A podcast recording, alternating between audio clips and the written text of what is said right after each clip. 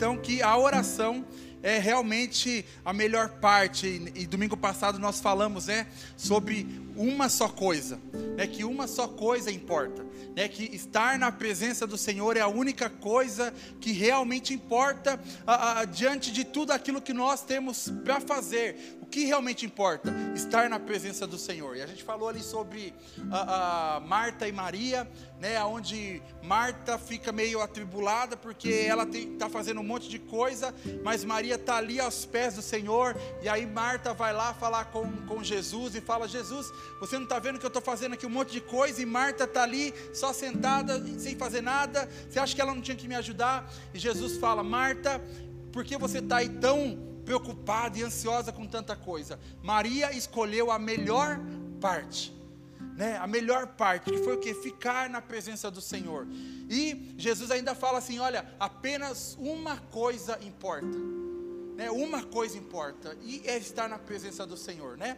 E a gente falou também sobre os discípulos, né? Que a, a, eles andaram com Jesus ali durante três anos, três anos e meio, e eles viram Jesus fazer muitos milagres e Jesus é, fazer as melhores pregações e até ressuscitar. Jesus ressuscitou, né? Lázaro, por exemplo, depois de quatro dias morto, Jesus ressuscita Lázaro e os discípulos viram isso.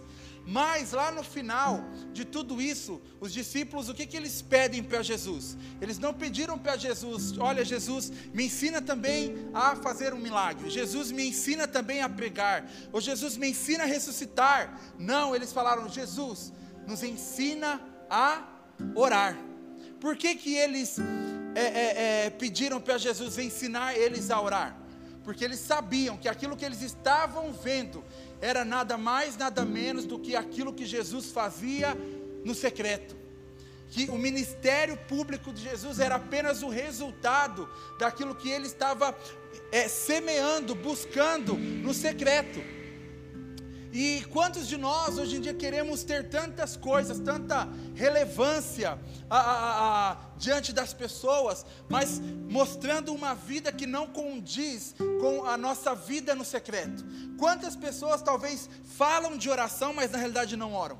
E uma coisa que eu tenho entendido nesses dias que o Senhor tem nos chamado a orar que nesses dias o Senhor, mais do que nós falarmos sobre oração, nós precisamos ser homens e mulheres que oram. Porque às vezes a gente tenta é, é, é, é, terceirizar isso, quando na realidade isso é uma função nossa de todo cristão. Isso é um dever nosso como cristão, sabe? É termos essa vida de oração, estarmos realmente aos pés do Senhor, porque nós realmente sabemos, né, que a que a oração ela é poderosa. Eu tenho a certeza que todos vocês aqui sabem, né, tem a, tem a convicção de que existe poder na oração. Né? Todos nós sabemos que, cara, de verdade a oração ela tem poder. Mas a pergunta é: se nós temos tanta convicção no poder da oração, então por que nós não oramos de verdade? Por que, que nós, então, se nós acreditamos tanto no poder da oração, então por que, que nós não oramos como deveríamos orar? Né? Meio contraditório, talvez. Né? Eu acredito no poder da oração. De vez em quando eu oro, de vez em quando eu peço para alguém orar por mim, por quê? Porque eu acredito, mas eu acredito, mas eu não oro. Né? Existe, sei lá, algo de errado nisso aí. Então, por que tantas vezes nós então começamos a orar, mas depois de alguns dias nós vamos deixando então isso de lado? Né, a gente começa bem, eu estou lá uma semana, nossa, olha, já orei aqui sete dias seguidos. Já orei 15 dias seguidos. Mas daqui um tempo a gente vai deixando isso cair, cair, cair. E daqui a pouco a gente já está né, em falha de novo. Então hoje eu quero falar né, um pouco sobre, continuar falando um pouco sobre isso. Né, e o tema, até o tema da nossa mensagem hoje é orar. Porque sim por que não? Então é uma pergunta: orar. Por que sim orar? Por que eu oro? Ou orar. Por que não? Por que eu não oro? Então esse é o tema hoje da nossa mensagem. Eu queria começar falando então alguns motivos pelos quais nós não oramos. Né? Por que então que a gente não ora? A gente acredita no poder da oração. A gente acredita que a oração ela traz grandes resultados, mas nós não oramos. E a primeira coisa pela qual nós não oramos, nós não oramos por conta da apatia. Por conta da apatia. Por quê? Porque nós estamos numa situação de conforto. Né? Por que, que eu vou orar se está tudo muito bem? Por que, que eu vou orar se está tudo muito tranquilo? Eu não estou tendo problema nenhum, eu não tô, eu não tenho, sei lá, não estou desempregado, eu estou trabalhando, ou eu não estou doente, por que, que eu vou orar? E, as, e, e, muitas vezes nós não oramos então por conta da apatia, porque tudo está confortável demais. Então, esse é o pensamento que às vezes toma conta de nós. Agora, nada mais é motivador para nós do que uma crise. É ou não é? Se tem uma coisa que nos motiva a orar, é a crise. É quando bate uma crise, aí, irmão, aí a gente ora, fala a verdade. A gente faz campanha de oração, a gente jejua, a gente faz de tudo. Por quê? Porque a crise. Então, seja, se eu não oro por conta da apatia, porque às vezes as coisas estão muito tranquilas, então nós, Deus usa a crise para nos colocar de joelhos. Então Deus traz crise muitas vezes para nós, para que nós possamos orar. Então, sei lá, talvez você fala, meu Deus, mas tanta luta, eu saio de uma entre outra, saio de uma entre outra. Por que será? Porque se talvez você entrar numa zona de conforto, você não ora. Então Deus às vezes coloca a crise para empurrar você a realmente ter então uma, uma vida de oração. Então, talvez você é alguém que passa, sei lá, a semana inteira sem orar. Talvez você ora, o único dia que você ora na semana é quando você está aqui na igreja. Né? Talvez o domingo é o único dia que você ora, quando você está aqui. A hora que você sai daqui, para que oração, não é verdade?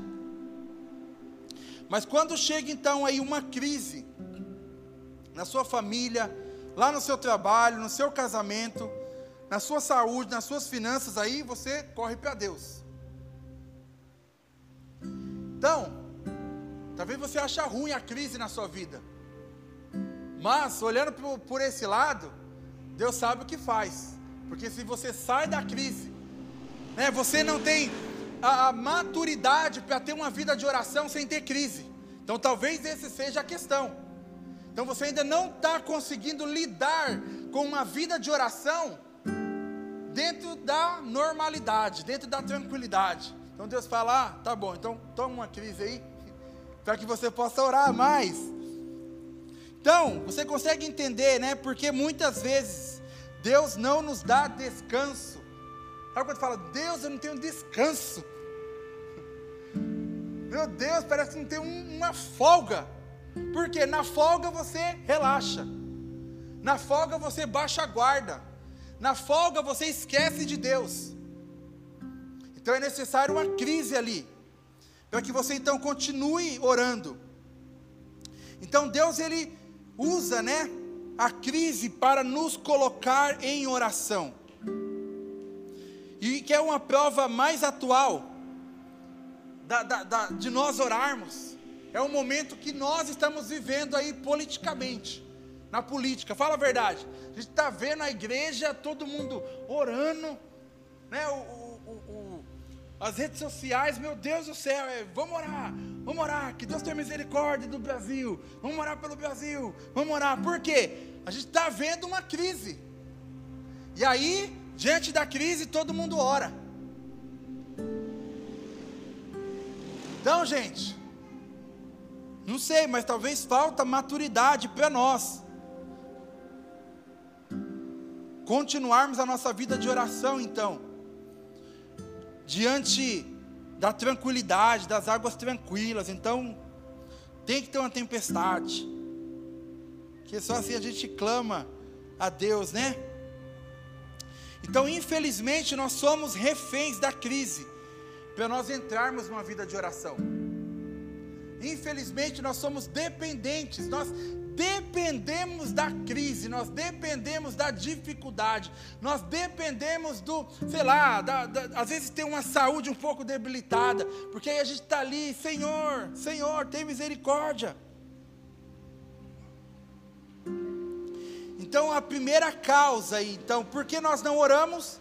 É por conta da apatia, né? Por conta dessa desse conforto demais. Então Deus permite uma crise para nos tirar dessa zona de conforto e nos levar a uma vida de oração. Está respondido? Porque talvez você está tendo crise atrás de crise. Olha só, que bom, né? que benção. Então seja grato pela crise, né? A segunda coisa, então, pela qual nós não oramos, incredulidade. Nós não oramos por incredulidade. E eu quero ler com você, Tiago capítulo 5, versículo 16.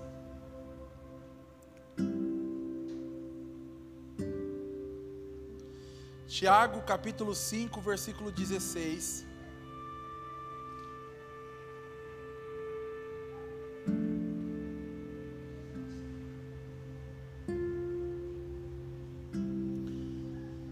Fala assim: confessai as vossas culpas uns aos outros e orai uns pelos outros, para que sareis. A oração feita por um justo pode muito em seus efeitos. A oração feita por um justo pode muito em seus efeitos. Então, muitas vezes, nós não oramos por quê? Por incredulidade. Talvez você fale, eu acredito no poder da oração. Né? Como eu falei, eu sei que todos nós sei lá, acreditamos no poder da oração. Sabemos que Deus pode fazer muita coisa, mas às vezes, sei lá, parece que para nós, na minha vida, talvez a oração ela não funciona tanto. Eu acredito que Deus pode fazer, mas basta vir a primeira, sei lá, a primeira situação e a oração muitas vezes não é a sua primeira opção. E o texto fala: olha, a oração de um justo pode muito em seus efeitos. Algumas versões falam a oração de um justo ela é poderosa e ela é eficaz. Então, se eu creio realmente que a oração ela é poderosa, então ela precisa ser, ela deveria ser a nossa primeira opção. Aconteceu uma coisa, o que, que eu vou fazer? Eu vou orar. Olha tal coisa assim, o que, que eu vou fazer? Eu vou orar porque eu creio no poder da oração. Mas quando a oração não é a sua primeira opção, então talvez você não crê, não acredita tanto na oração. Então muitas vezes nós não oramos por conta da incredulidade. Sei lá, o que pode já ter acontecido com você que em vez de você primeiro ir falar com Deus e ouvir Deus, você foi ouvir uma outra pessoa? Pode ser até o pastor. Não, deixa eu já falar com o pastor. Aí você escolheu falar com o pastor antes de falar com Deus. Por quê? Incredulidade. Você não creu realmente que a oração era suficiente para você. Né, às vezes a gente entra em algumas situações, a gente já. O que, que eu vou fazer? Com quem que eu vou falar? Para quem que eu vou ligar? E aí, sei lá, Deus, Deus para e fala: caramba, você nem lembrou que eu existo. Você nem lembrou que falar comigo já vai resolver o seu, o seu problema e a sua questão. E a gente tem que entender isso, gente. Cara, que a oração ela precisa ser a minha opção primária. Em primeiro coisa, assim, eu preciso orar antes de qualquer coisa. Eu devo orar. O que, que eu vou fazer? Eu vou ligar para fulano, eu vou. Não, eu vou ir orar primeiro.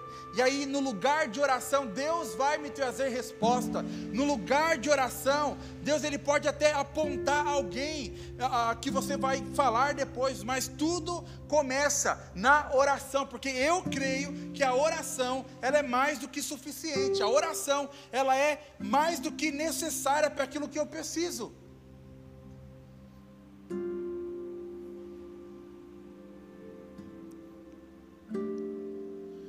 Então a pergunta aqui é: quanto você realmente acredita que 10 minutos de oração pode realizar muito mais do que 10 horas da sua própria força? Será que 10 minutos que eu vou orar, será que eu não vou conseguir render mais ou obter um melhor resultado do que talvez 10 horas eu tentando na força do meu braço?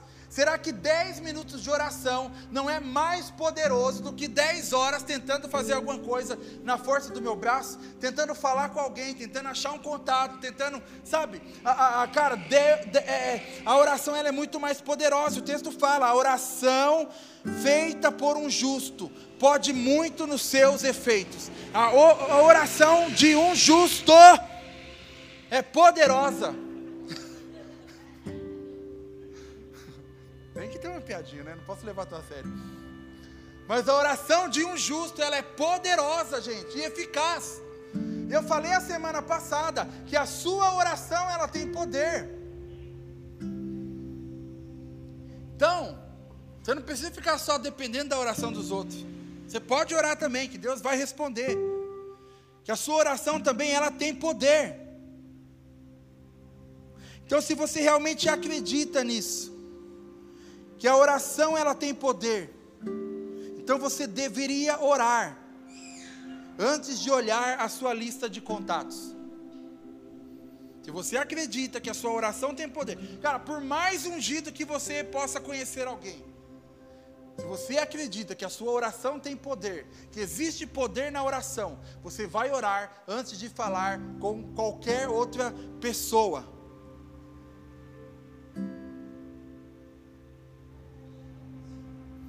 Então, muitas pessoas acreditam no poder da oração, mas a maioria também acredita que consegue dar um jeito antes mesmo de orar.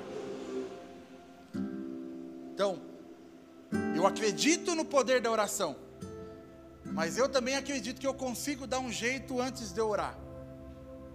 Preciso, eu acredito que eu também consigo resolver antes de orar.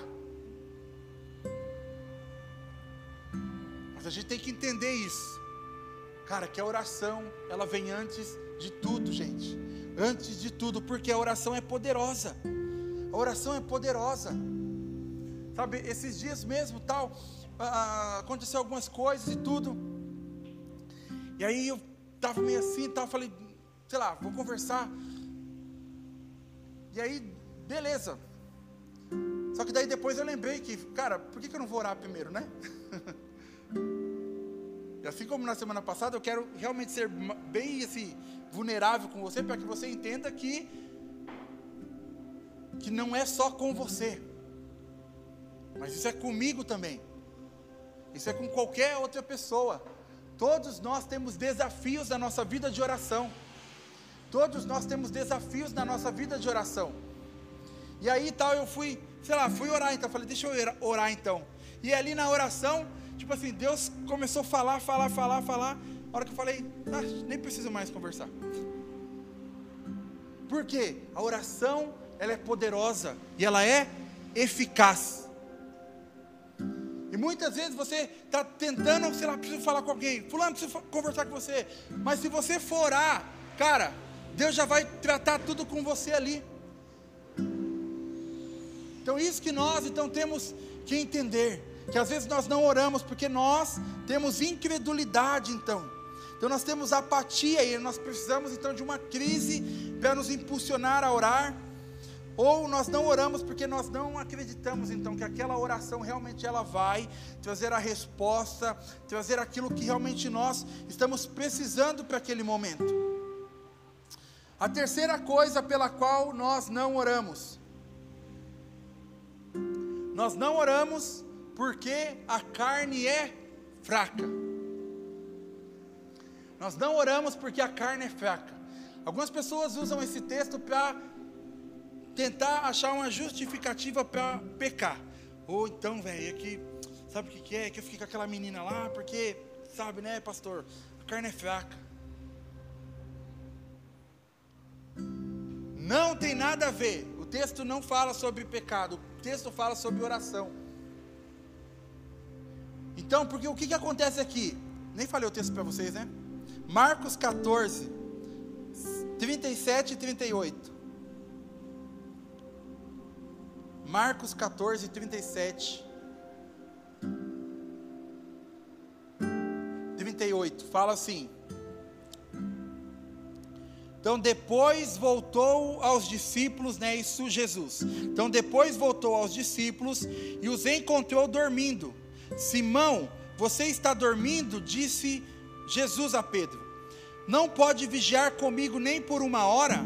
Vigiem e orem para que não cedam à tentação, pois o espírito está disposto, mas a carne é fraca. Então, Jesus ele chama os discípulos para orar, né? Só que aí ele fala para os discípulos, discípulos ali, né? Fica aí você orando aqui, eu vou orar um pouco mais adiante. Aí eles voltam, os discípulos estão dormindo ali né? E quando Jesus volta, tal, eles estão dormindo, Jesus fala: vocês precisam orar, né? Vocês precisam orar para que vocês não caiam em tentação. Vocês precisam orar. Né? A carne é fraca. Ele fala: olha, o espírito está disposto, mas a carne é fraca. Se Jesus está falando sobre oração com os discípulos, o, o espírito está disposto para quê? Para orar. Mas a carne é fraca para quê? Para orar.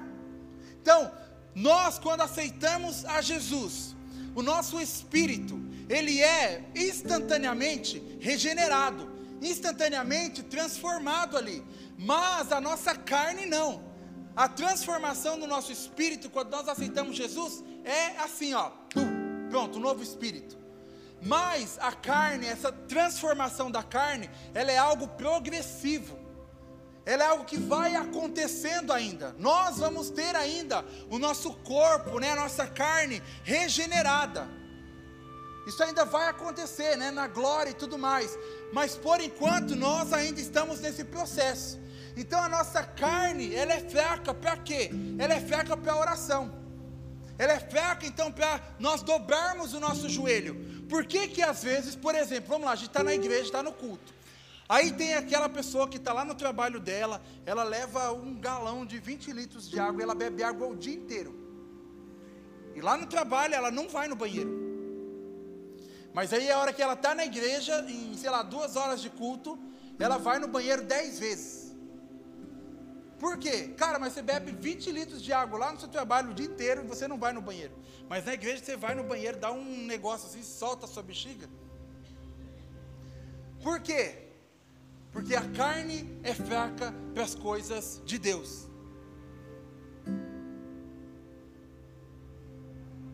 Vamos lá. A gente fala assim, vamos orar às 5 da manhã. Gente, meu Deus, 5 da manhã, esse pastor está louco, está arrependido, em nome de Jesus. Isso não é de Deus. Você fala, gente, seguinte, amanhã, 5 da manhã, a gente vai estar tá saindo daqui que nós vamos para a praia. Meu Deus, tem gente que nem dorme. Por quê? O horário não é o mesmo? Por que, que a disposição é diferente? Porque a carne é fraca para as coisas, para buscar as coisas de Deus, mas ela é forte para buscar as coisas da carne. Então o espírito ele quer orar. O espírito quer estar aqui às 5 da manhã. O espírito quer ler a palavra, o espírito quer orar. Mas a carne não quer. Aí você fala, mas eu quero tanto a Deus. Deus, mas eu quero tanto, Senhor, mas ao mesmo tempo eu não quero tanto assim. Quem tem isso, isso só acontece comigo. Deus, eu quero muito, Senhor. Eu quero muito, Senhor. Mas ao mesmo tempo, ah, eu não, sabe. Por quê? O espírito já regenerado quer, mas a carne, ela não quer. Então existe essa, essa guerra dentro de nós. Então Jesus ele fala, gente, orem o espírito está disposto a orar, mas a carne ela é fraca. E Gálatas capítulo 5, né? Versículo 16 vai falar: Por isso digo, vivam pelo espírito e de modo nenhum satisfarão os desejos da carne, pois a carne deseja o que é contrário ao espírito o espírito, o que é contrário à carne. Eles estão em conflito um com o outro, de modo que vocês não fazem o que desejam. Então, por conta dessa guerra, nós queremos a Deus, mas ao mesmo tempo nós não queremos a Deus. E o apóstolo Paulo ele também vai falar, né? Olha, o bem que eu quero fazer, esse eu não faço, mas o mal que eu não quero, esse é o que eu faço. Por quê? A guerra, gente. Existe uma guerra. Por isso que a gente sabe que, sei lá, o brasileiro, talvez ele é muito movido na emoção. Ah, é que eu não senti de orar. Você não vai sentir de orar. Ai, que eu não tive vontade de orar. Você não vai ter vontade de orar. Eu não tenho vontade de orar. Gente, tem vezes que eu vou tipo assim, ó, vamos lá, porque eu preciso estar ali, ali orando. Eu falo, Deus, eu estou aqui, mas eu não quero estar aqui, mas eu sei que eu preciso estar aqui. Então, orar não é porque você quer orar. Não espera você ter vontade de orar. Não espera você ter desejo de orar. Não, não espera você ter disposição de orar, porque isso raramente vai acontecer você vai ter que pegar a sua carne, amarrar ela, sabe, colocar uma camisa de força nela e falar: vamos orar, sua maldita. Por quê? Não adianta, gente, você vai esperar vontade, não vai ter vontade.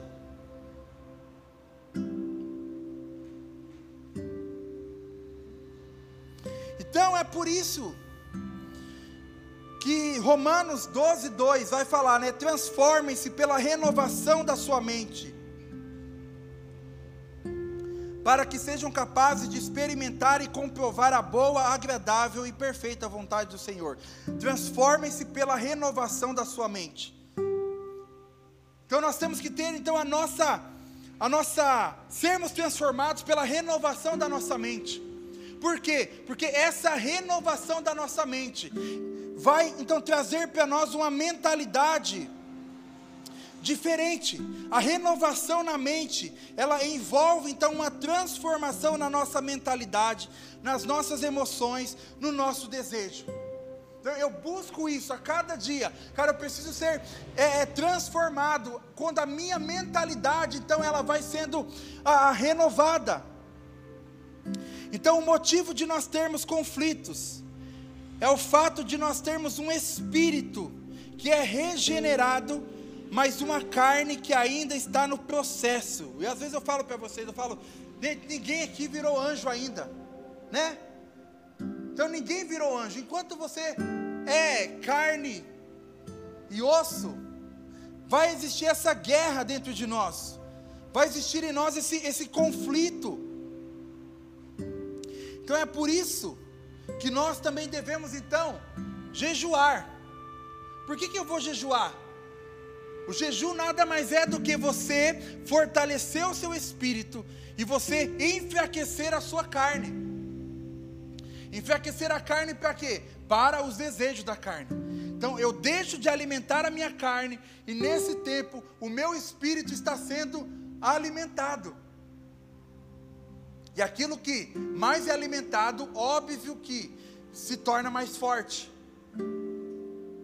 Então você começa a jejuar, sei lá, você entra no período de, de jejum, de oração, e você está ali jejuando, e você vai vendo que você consegue ter mais sensibilidade para as coisas de Deus, você consegue, sei lá, qualquer coisa você chora, porque você está sensível, seu espírito, tipo assim, passa um vento, você fala: Olha o vento, é o Espírito Santo, né? Porque você está ali, você uh, chora. Por quê? Porque a sua carne está fraca, o seu espírito está forte, você está mais sensível àquilo que Deus está fazendo.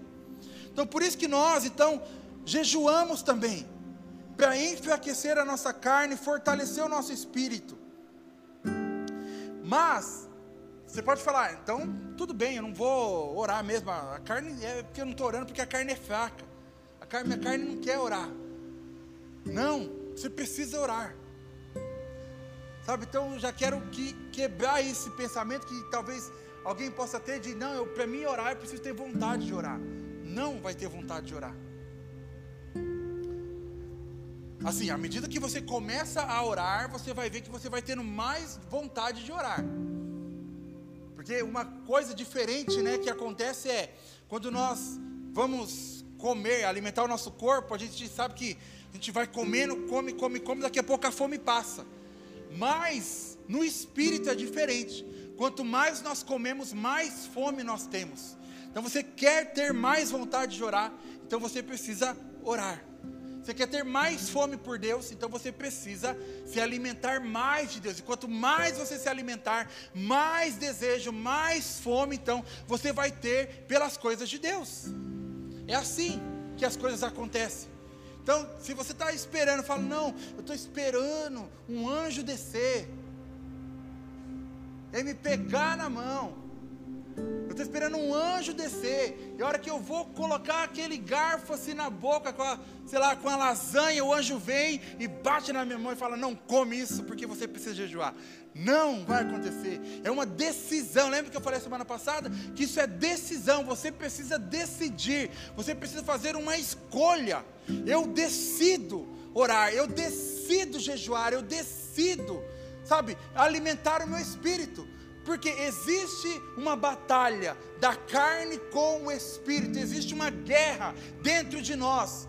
Que ao mesmo tempo que algo vai estar puxando você para a presença de Deus, mas vai ter algo puxando você para fora da presença de Deus.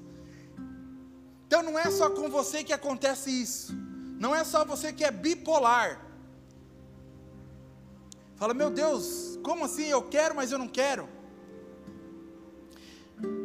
E a quarta coisa pela qual então nós não oramos é por decepção.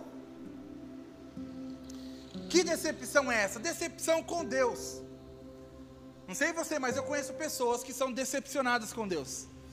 Porque eles oraram, oraram, oraram, colocaram expectativa que aquela porta ia abrir, que aquilo ia dar certo, que aquela cura ia vir, que aquele milagre ia acontecer. E aí, depois, nada aconteceu. E aí eles se decepcionaram então com Deus. Porque às vezes nós colocamos então tanta esperança na oração, naquilo que nós vamos, naquilo que nós estamos pedindo que Deus vai fazer, mas aí depois Deus, sei lá, acaba não fazendo, né? E aí a gente acaba, não, eu não vou orar mais, porque eu já orei uma vez e, e não fui atendido, eu já orei e Deus não fez. Então para que orar? Se eu oro e Deus não faz. Mas aqui diante da decepção, e não está nada de errado, gente. Nós sabemos que nós, como seres humanos, né? Nos decepcionamos às vezes. Mas a pergunta que é: o que você faz com a sua decepção quando a sua oração ela não é atendida? O que você faz quando Deus não atende ou não responde aí a sua oração? Então, enquanto somos seres humanos, nós não vamos ter aí todas as respostas, né? Nem sempre Deus vai falar, olha, eu não, não atendi por conta disso ou daquilo. Então, às vezes, com a nossa mente, nós vamos ter a certeza da maneira em que as coisas vão acontecer. Mas muitas vezes Deus vai fazer diferente, gente. Então esteja aí preparado para isso. Sabe? E Isaías 55, 8 fala para nós: Porque os meus pensamentos não são os vossos pensamentos, nem os vossos caminhos os meus caminhos, diz o Senhor. Então, ou seja, nós temos então que tomar cuidado para não permitir que a decepção ela venha tomar conta do nosso coração. E por conta disso nós venhamos nos desmotivar na nossa oração. Por quê? O texto fala: "Os meus pensamentos não são os seus pensamentos". Aquilo que eu estou pensando é diferente da, daquilo que você está pensando. Então talvez nós oramos às vezes pensando algo, mas Deus está pensando de uma outra forma. Sabe? Então nós temos que, quando nós não termos as nossas orações atendidas, nós temos que voltar o nosso coração ao Senhor e falar: Amém, Senhor. O Senhor não fez como eu pensei, o Senhor não fez como eu queria, mas amém por isso porque os seus pensamentos são mais altos, os seus caminhos são mais altos, e automaticamente o Senhor sabe então aquilo que é melhor para nós, né? É a canção que a gente ouve bastante, né? Se Deus fizer, Ele é Deus. Se não fizer, Ele é Deus. Ele continua sendo Deus. Ele sabe o que é melhor. Então, cara, se Deus não respondeu a sua oração, não deixe de orar. Continue orando, continue buscando então a vontade do Senhor para você, porque Ele sabe então aquilo que é melhor. Então, essa é a quarta causa, a quarta razão pela qual então nós não oramos. Nós não oramos por conta, muitas vezes, de decepções. Agora, eu quero falar aqui porque então nós oramos também, né? Porque sim, nós oramos. A primeira coisa que nós devemos orar, nós devemos orar ou nós oramos, porque Deus, Ele é soberano. Deus, Ele é soberano. Só que dentro disso, uma coisa que às vezes o diabo, às vezes tenta colocar diante de nós é: cara, não precisa orar. Não ore porque Deus é soberano. Não ore porque, independente daquilo, Deus ele vai fazer o que ele, o que ele tem que fazer, o que ele quiser fazer, por quê? Porque ele é soberano. Mas Mateus capítulo 6, versículo 8, fala o seguinte: Não sejam como eles, pois o seu Pai sabe exatamente do que vocês precisam, antes mesmo de pedirem. E aí, a gente pode olhar e falar assim: tá bom, Deus, o Senhor já sabe daquilo que eu preciso antes mesmo de eu pedir, então por que, que eu vou pedir, se o Senhor já sabe? A gente não pode economizar tempo, poupar o seu tempo, poupar o meu tempo, de pedir aquilo que o Senhor ah, já sabe o que eu vou pedir, por que, que eu vou orar então? Então, quantos de nós, às vezes, né, nos isentamos de orar, e nós usamos a desculpa, olha, eu não estou orando porque Deus já sabe e Ele vai fazer o que Ele quiser fazer mesmo, porque Ele é soberano. A gente às vezes usa esse tipo de argumento como desculpa para disfarçar que nós não estamos afim de orar. Então a gente fala, não, vou nem orar, Deus vai fazer, o que Deus quiser fazer, Ele vai fazer, e ponto final, então eu nem oro por isso. Agora, 2 Pedro, capítulo 3, versículo 9, 2 Pedro, capítulo 3, versículo 9, fala o seguinte: Na verdade, o Senhor não demora em cumprir as suas promessas, como pensam alguns.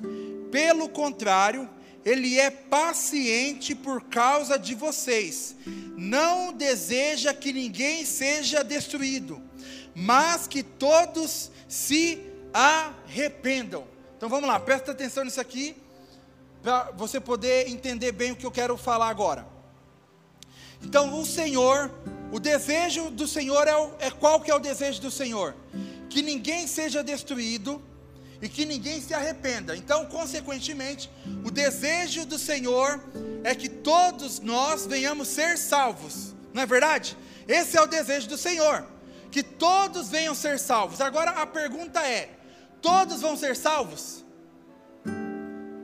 Mas o desejo do Senhor é que todos sejam salvos. Mas não são todos que serão salvos. Agora, que soberania é essa de Deus, que Ele deseja que todos sejam salvos, mas não, não todos serão salvos. Ele não é soberano. O, que, o desejo dele é, é, é tipo assim, ó, ponto final, é isso que eu quero e está feito. Então a gente vê, a gente sabe que não é dessa forma então que acontece.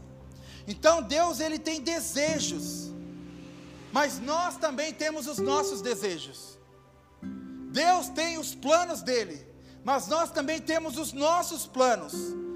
E na soberania de Deus, ele decidiu o que? Nos dar o poder de escolha. Nos dar o poder, olha, eu tenho o meu desejo, mas você tem o seu desejo. Os seus desejos. E eu na minha soberania, eu decidi dar para você o, a opção de decidir, de escolher. Então, gente, Deus ele sempre vai nos falar os desejos dele. Mas a pergunta é: você quer o meu desejo? Você quer os, o meu desejo, os meus desejos para você? E o que é oração?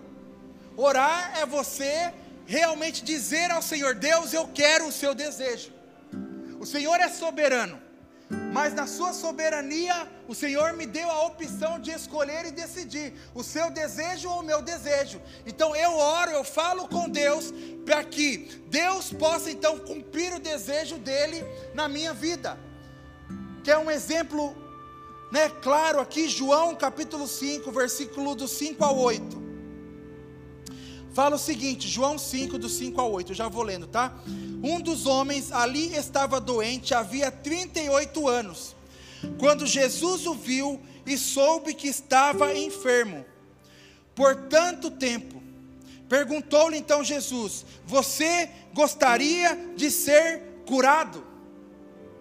Então, tem um cara lá que está 38 anos lá, paralítico. E Jesus pergunta para ele: Você quer ser curado? Qual que é a resposta óbvia? O que, que um cara paralítico há 38 anos, o que ele mais quer na vida? Ser curado, andar, não é verdade? A mesma coisa a gente vê quando Jesus encontra o cego de Jericó. Ele fala para o cego de Jericó: O que você quer que eu lhe faça? O cara está cego. Que mais um cego vai querer na vida, se não enxergar? Jesus ele sabe que o cara é cego, Jesus ele sabe que aquele cara é paralítico, Jesus até sabe o desejo deles, e ele é soberano. Mas ele pergunta: Você quer? O meu desejo é que você seja curado, e o meu desejo é que você então levante e ande. O meu desejo é que você volte ou que você passe então a enxergar. Esse é o meu desejo. Você quer o meu desejo? E aí então eu falo com Deus: Deus, eu quero o seu desejo. Eu tenho muitas coisas que Deus já falou para mim. Deus falou: Olha, Danilo, eu vou fazer isso. Olha, Danilo, eu vou fazer isso da sua vida. Olha, Danilo, eu vou te usar para isso. Ele está falando os meus desejos, os desejos dele para mim. Mas eu preciso orar. E aí eu oro, Senhor, eu quero que o Senhor me faça um homem de Deus. Deus, o Senhor falou que o Senhor quer que eu seja um homem. Deus, eu quero ser esse homem de Deus. Deus, eu quero ser usado pelo Senhor. Deus, eu quero realmente viver a Sua vontade. Deus, eu quero viver isso, isso, isso que o Senhor falou para mim. Porque Deus, Ele expressou o desejo dele para mim. E aí eu vou para a oração. E a oração, então, me faz, me dá a oportunidade de falar: Deus, eu quero. Porque quando Deus ele fala o desejo, Ele pergunta: Você quer? Então eu oro. Ele é soberano. Mas não é porque Ele é soberano, Ele vai fazer aquilo que Ele quer na nossa vida. Ele vai fazer aquilo que nós permitirmos que Ele faça na nossa vida, porque nós temos o poder de escolha. Você tem o poder de escolha de, de, de, dizer sim à vontade do Senhor ou não à vontade do Senhor. Você tem a opção de escolher, Deus, eu quero levantar e andar, ou você fala, não, Deus, eu quero continuar aqui paralítico. Esses homens eles poderiam muito bem escolher outra coisa, e talvez Deus fa fa faria outra coisa. Mas ele, eles alinharam o, des, o desejo do coração deles ao desejo de Deus. Quando você ora, você alinha o desejo do seu coração ao desejo de Deus. É por isso que a palavra fala: vocês não sabem orar.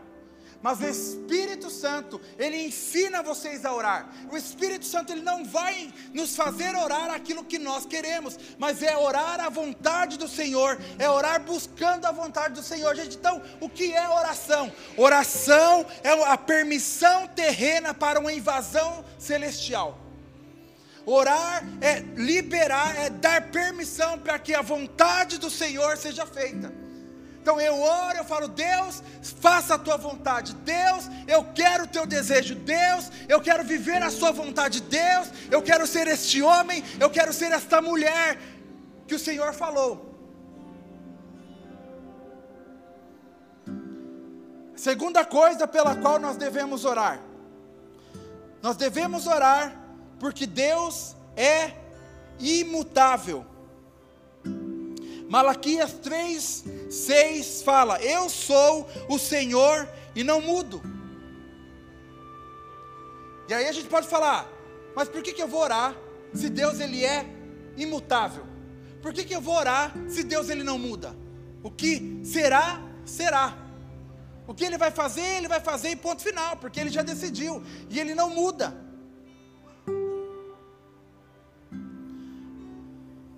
Hebreus 13, 8 fala o seguinte: Jesus Cristo é o mesmo ontem, hoje e eternamente.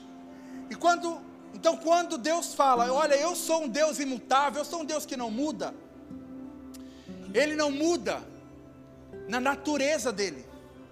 Ele é imutável na natureza dele. Mas ele pode mudar na ação dele. Naquilo que ele vai fazer, ele pode mudar. Mas em quem realmente ele é, ele não muda. E Êxodo, né, 32, 14. A gente vê lá aquele momento onde Moisés sobe para falar com Deus, e aí o povo faz bezerro de ouro, e aí o que, que Deus fala? Olha, Moisés, eu vou destruir esse povo. E Moisés ali começa a falar: Não, Deus, o Senhor tem, fez promessas para esse povo, o Senhor tem uma aliança com esse povo. E aí o texto de Hebreus, Êxodo, né? Êxodo 32, 14, fala o seguinte: Então o Senhor arrependeu-se do mal que dissera que havia de fazer ao seu povo. Então Deus se arrependeu. E aí a pergunta é: como assim Deus se arrependeu? Deus ele peca? Não, Deus ele não peca mas ele se arrependeu.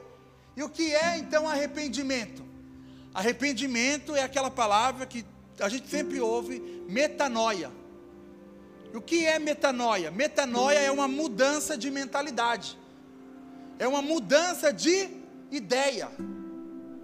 Então Deus ele se arrependeu, ou seja, é uma mudança de ideia. Eu ia destruir esse povo, mas porque Moisés ele ora ao Senhor, ele intercede ao Senhor em favor do povo, então Deus ele tem uma mudança de ideia. Ou seja, ele muda a ação. Ele ia destruir o povo. Mas ele se lembra disso também. Deus e Moisés lembra: olha, o Senhor tem uma aliança. E ele fala: realmente, eu sou um Deus de aliança. Eu sou um Deus misericordioso. Ou seja, isso é a natureza de Deus. Isso é quem Deus é. E quem Ele é, Ele não muda. Então Ele é um Deus imutável. Então, porque Ele é um Deus imutável, então nós devemos orar. Porque talvez muita coisa não acontece, por quê? Porque Ele não muda. Se Ele ia destruir o povo, mas Ele é um Deus misericordioso mas Ele é um Deus bondoso, Ele é um Deus passivo em se irar. Isso é quem Deus é, e quem Ele é, Ele não muda, Ele continua sendo o mesmo Deus misericordioso, ontem, hoje e eternamente. Então, não sei você, quando você já fez alguma coisa errada, e você sabe que aquele negócio ia dar ruim, que a consequência daquilo ia ser tipo muito ruim, você fala, Deus tem misericórdia de mim. Ô oh, Senhor, eu sei que eu errei, me perdoa e tal e tal, porque você está vendo que o negócio ia dar ruim. E aí você orou, orou, foi lá o Senhor e tal. E o Senhor teve misericórdia, mi, misericórdia. Por quê? Porque Ele não muda, Ele é imutável. E a misericórdia dele, então, foi sobre a sua vida. Então eu não oro naquilo que Deus vai fazer. A gente pode cometer um erro, um pecado. Mas eu vou buscar o Senhor, eu vou dobrar os meus joelhos na presença do Senhor, porque eu lembro que Ele é um Deus perdoador, e por isso eu oro. Eu lembro que Ele é um Deus restaurador, e por isso eu oro. Ele é imutável. Então, porque Ele é imutável e Ele não muda, então eu oro. Não porque eu não vou orar porque Deus ele é imutável, ele, ele, ele, ele não vai mudar de ideia. Não, ele ia destruir o povo, ele ia matar o povo, mas ele se arrependeu, ele mudou de ideia, ele não mudou na sua essência, mas ele mudou na ação dele. Estão entendendo o que eu estou falando? Amém? Porque eu demorei para entender. Então, gente, Deus ele não peca, mas ele pode, na sua misericordiosa misericórdia, mudar algumas ações. Então, por que eu oro? Eu oro porque eu entendo que Deus continua imutável. Eu oro porque eu entendo que Deus não muda na sua justiça. Eu oro porque Deus não muda na sua fidelidade. Eu oro porque Deus não muda nas suas alianças. Eu oro porque Deus não muda no seu amor. Eu oro porque Deus não muda na graça dele. Eu oro porque Deus não muda na capacidade que ele tem em mim perdoar. Ele é um Deus imutável. Então por isso eu oro. Então talvez você está vendo as suas atitudes te levando à destruição, mas aí você se lembra que Deus continua misericordioso. Então você vai aos pés dele. Então eu oro porque Deus é soberano, e eu oro porque Deus é imutável. E a terceira coisa, e eu vou encerrar com isso, eu oro porque Deus procura pessoas para se colocarem na brecha. Eu oro porque Deus está procurando pessoas que se coloquem na brecha. Ezequiel 22, 30.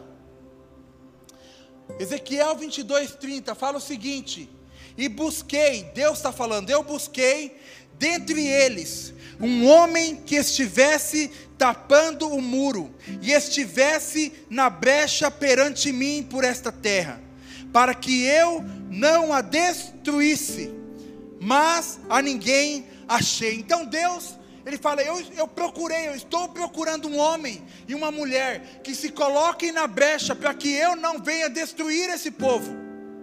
Talvez você está de pé hoje porque existe talvez um homem e uma mulher que tem se colocado na brecha por você. Talvez a sua casa não tenha sido destruída, a sua família não tenha sido destruída, porque talvez você tenha se colocado na brecha pela sua casa, pela sua família.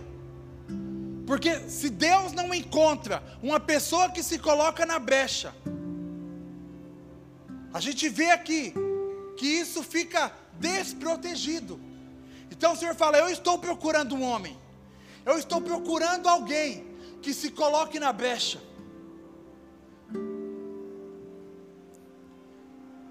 E a resposta que eu espero que todos nós possamos dar hoje, Senhor, eu sou este homem, eu sou esta mulher que me coloco na brecha pela minha casa. Eu sou esse homem, eu sou essa mulher que se coloca na brecha pela minha família. Deus, a destruição não vem sobre a minha casa, porque eu me coloco na brecha, eu me levanto em oração, eu me posiciono em oração. Para quê? Para que a tua misericórdia venha, para que a tua graça venha, para que a tua restauração venha. Então Deus está procurando pessoas para se colocarem na brecha.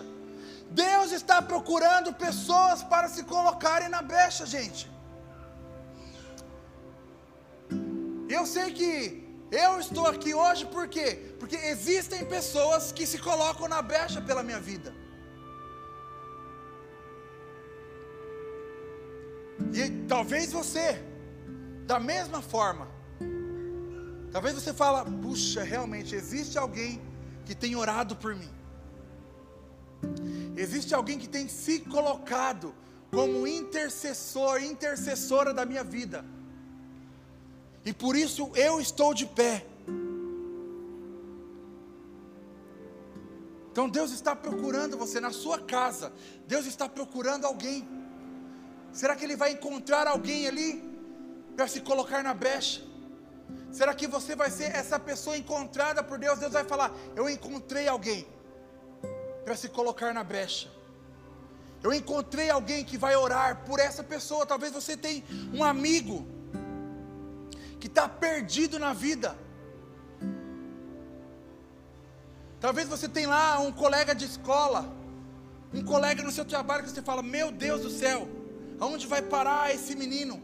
Aonde vai parar essa menina? Aonde vai parar essa família? Eu vou me colocar na brecha por ele. Eu vou me colocar na brecha por eles. Deus está procurando. Deus está procurando, Deus está nos chamando para nos colocarmos na brecha, para nos tornarmos pessoas de oração, que vão orar, que vão interceder.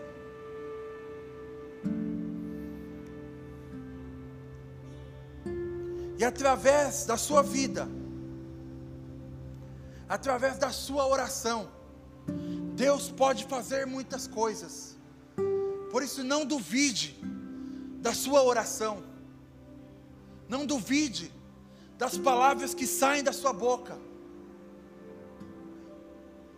Sabe, não, não pensa você que Deus não ouve, não pensa você que Deus não se importa, porque Deus ouve.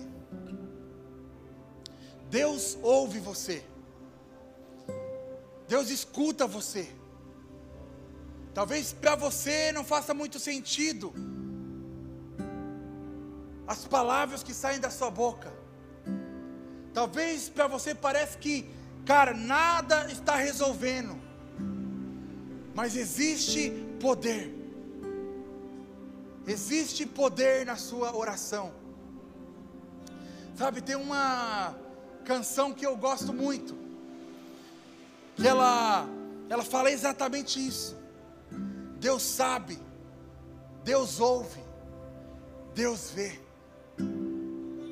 Né? E ela diz, acho que mais ou menos assim, não sei se eu vou conseguir entrar no tom, mas ela fala: Você que se sente pequeno, dirija seus olhos a Deus. Não deixe que sombras o envolvam.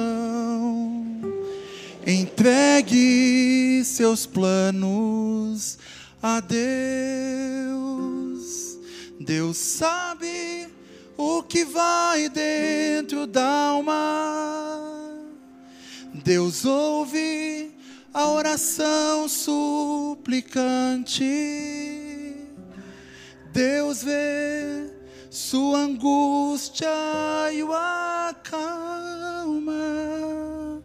Deus sabe, Deus ouve, Deus vê.